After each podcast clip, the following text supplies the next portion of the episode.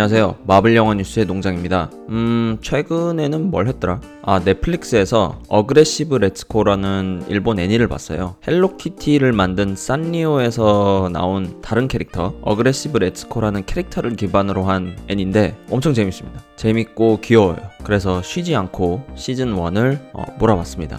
뭐 에피소드 하나당 15분 정도거든요. 그래서 부담도 없고 에피소드도 한 10개 정도라서 전개가 시원시원합니다. 관심 있으신 분들은 한번 찾아봐 주세요. 그리고 리전, 엑스맨 드라마 리전 9화, 10화, 11화 이렇게 봤어요. 11화가 끝이거든요. 그래서 리전 시즌 2를 마무리하고 시즌 3를 기다리는 상태가 되었습니다. 결말이 많이 충격적이어서 좀 놀랐고 그리고 11화 이제 초반에 나오는 노래가 있거든요. Behind Blue Eyes라는 뭐 처음 들어보는 노래가 나왔는데 이 노래가 좋아서 어, 유튜브에서 들어보려고 검색을 해보니까 코멘트란에 나 리전 11화 보고 여기로 왔다 이런 사람들이 있더라고요. 그래서 어, 아주 반가웠습니다. 그리고 클록 앤 데거 드라마는 평이 아주 좋더라고요. 아직 제가 보진 못했는데 1화, 2화 동시에 나왔거든요. 근데 평이 아주 좋습니다.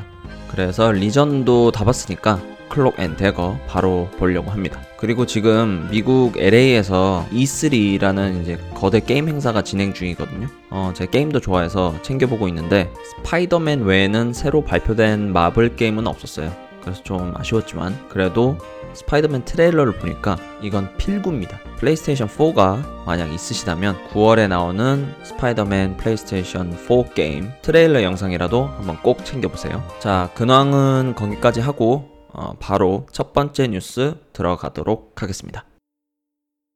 첫 번째 뉴스는 어벤져스 4 소식입니다. 며칠 전에 스페인 바르셀로나에서 시네 유럽이라는 큰 영화 관련 행사가 이제 열렸었는데요. 거기서 마블이 어벤져스 4 소개 영상을 짤막한 거를 상영을 했대요.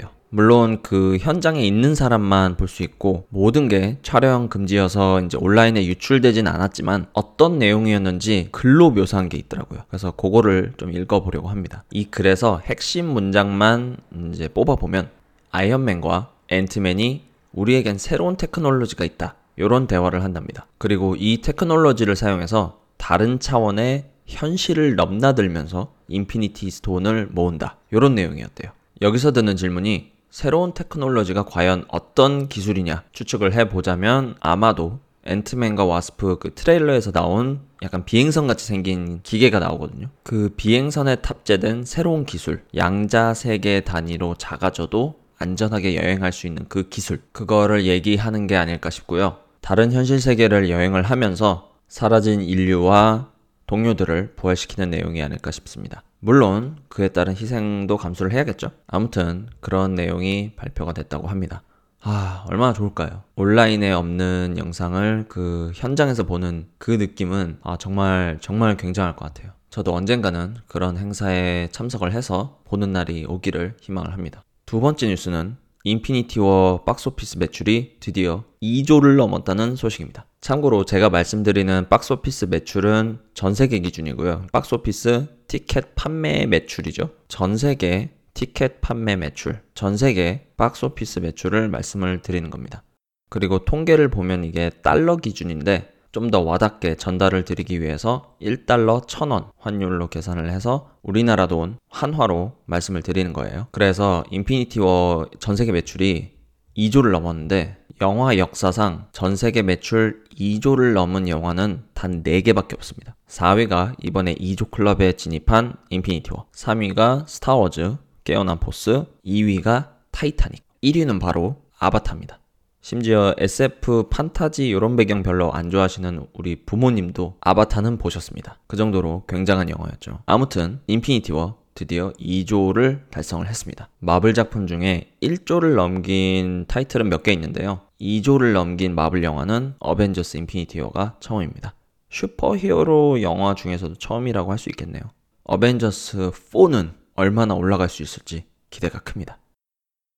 네, 두 번째 뉴스는 거기까지고요. 이번 주는 사실 뉴스가 많이 없었어요. 하지만 여기서 끝내면 좀 아쉽기 때문에 살짝 번외 내용을 준비해봤습니다. 이번에 인피니티 워가 2조 달성한 것도 있고 하니까 역대 마블 시네마틱 유니버스 영화 중에 매출 탑 10은 과연 어떤 영화들일까? 요거를 좀 조사를 해봤습니다. 그래서 랭킹 형식으로 10위부터 살펴보죠. 이 순위는 제가 좋아하는 마블 시네마틱 유니버스 영화 순위가 아니라 전 세계 박스오피스 매출 순위인 점 참고를 해주세요. 그래서 10위는 가디언즈 오브 갤럭시 1입니다. 가디언즈 오브 갤럭시 1은 그렇게 크게 성공하진 못할 것이다. 이렇게 예상하는 사람들이 굉장히 많았어요. 개봉 전에요. 하지만 막상 뚜껑을 열어보니까 내용도 굉장히 재밌고 캐릭터들이 정말 매력적이죠. 원작 코믹스를 읽지 않은 사람도 저같이 정말 좋아할 수 있는 캐릭터들이었다고 생각을 하고요. 가디언즈 오브 갤럭시 1 전에 나왔던 마블 영화들과는 다른 코미디 장르가 섞여 있는 점, 그 점도 굉장히 어필이 되었고, 미국 문화에 친숙한 사람들에게는 OST가 많이 어필이 된 것 같아요. 아무튼, 박스 오피스 매출 10위는 가디언즈 오브 갤럭시 1이었고요. 다음 9위는 토르 3입니다. 토르 라그나로크죠. 이 영화가 나오기 전의 토르, 토르 1, 2는 정말 실망한 사람들이 너무 많아서 과연 토르 3가 나올 수 있을까 걱정을 하는 사람들이 많았었는데 토르 3는 그런 걱정을 완전히 씻어주는 영화였어요. 처음 트레일러 나왔을 때부터 기대감이 하늘을 찔렀습니다. 왜냐하면 토르 1하고 너무 달랐거든요.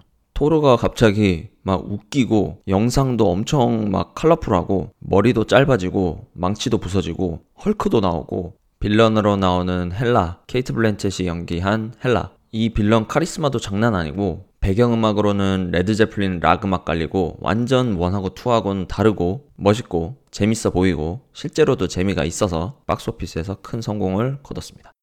8위는 가디언즈 오브 갤럭시 2입니다. 원에서 봤던 그 매력적인 캐릭터들이 같이 모여서 어떤 우주 여행을 할까 그것만으로도 굉장히 기대가 되는 영화였고요. 그리고 새로운 캐릭터들 베이비 그룹과 멘티스 얘네들은 과연 어떤 캐릭터일까 이것도 굉장히 기대가 됐었고 1편에서 나왔던 스타로드의 과거 떡밥 얘는 사실 부모님이 뭔가 좀 특별한 존재다 약간 요런 떡밥이 있었는데 그 떡밥에 관한 내용도 있었으니까 2도 굉장히 기대를 많이 모았었죠. 그래서 가디언즈 오브 갤럭시 1, 2 둘다 탑10 안에 있습니다. 7위는 바로 스파이더맨 홈커밍이에요. 사람들이 이 영화의 어떤 점을 그렇게 기대했는지 살펴보면 스파이더맨이 마블 시네마틱 유니버스에 나온다는 것 자체가 정말 불가능이라고 생각했었는데 현실로 이루어져서 그것만으로도 기대감이 엄청났고요. 또 스파이더맨 홈커밍이 다른 스파이더맨 영화들과 어, 차별화되는 게 바로 아이언맨의 등장이죠. 토니 스타크, 아이언맨이 약간 아버지 같은 존재로 나오면서 보는 맛이 다른 스파이더맨 영화와는 완전히 다르게 됩니다. 그리고 빌런, 벌처, 이전의 스파이더맨 영화처럼 또 그린 고블린이 나오면 어떡하나 좀 걱정을 했었는데 다행히 벌처라는 새로운 빌런이 나왔고 이 벌처도 디자인과 캐릭터 모두 멋있게 나와서 정말 재밌게 본 영화입니다. 개인적으로도. 자, 6위부터는 매출 1조대 영화입니다. 그러니까 6위부터는 이제 1조를 넘은 거예요. 제가 통계를 보니까 1조를 넘은 영화는 전 세계 영화계 역사상 34개의 작품이 있는데 거기에 마블 시네마틱 유니버스 영화가 6개나 있는 거예요. 참고로 이 1조를 넘은 34개의 작품 중 1위는 아까 말씀드린 아바타, 34위는 다크나이트예요. 배트맨 다크나이트. 그래서 6위는 11월입니다. 캡틴 아메리카 세 번째 작품이죠. 11월. 11월의 가장 큰 셀링 포인트는 역시 히어로들이 편을 갈라 싸운다. 그리고 블랙팬서라는 히어로가 처음 등장하고 마블 시네마틱 유니버스에 드디어 스파이더맨이 처음으로 등장한 영화입니다. 제가 기억하기론 시빌워 두 번째 트레일러에서 스파이더맨이 등장을 했는데 이때 정말 스파이더맨으로 인터넷이 폭발을 했어요. 정말 광란의 도가니였습니다. 아무튼 6위 11워였고요. 5위 5위는 바로 아이언맨 3입니다.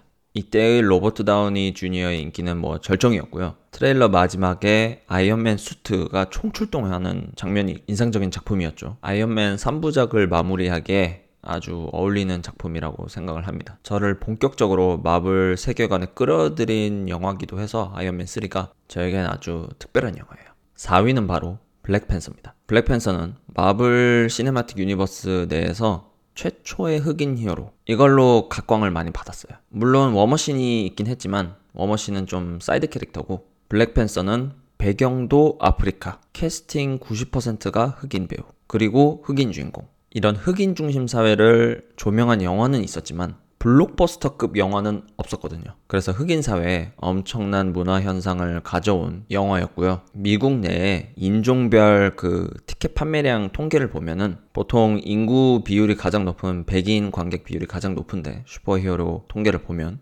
블랙팬서만큼은 흑인 관객 비율이 제일 높았다고 합니다. 블랙팬서를 연기한 체드윅 보즈만 주연 배우가 타임지 표지에도 나오는 등 문화 현상이 정말 대단했어요. 물론 영화 자체도 엄청 재밌습니다. 결국 재미가 있으니까 이렇게 큰 성공을 한 거겠죠. 3위는 어벤져스 2, 어벤져스 에이즈 오브 울트론입니다. 새로운 빌런 울트론 그리고 새로운 캐릭터인 퀵실버와 스칼렛 위치가 등장하는 걸로 어, 화제가 많이 됐었고요. 그리고 헐크 대 헐크버스터, 아이언맨 헐크버스터가 헐크와 싸우는 장면 그것도 굉장히 기대감을 증폭을 시켰고 한국 한정이긴 하지만 강남이 나오는 것도 엄청 신선했죠. 이래저래 조금 욕을 먹는 작품이긴 하지만 저는 정말 재밌게 봤어요. 아무튼 3위는 어벤져스 2였고요.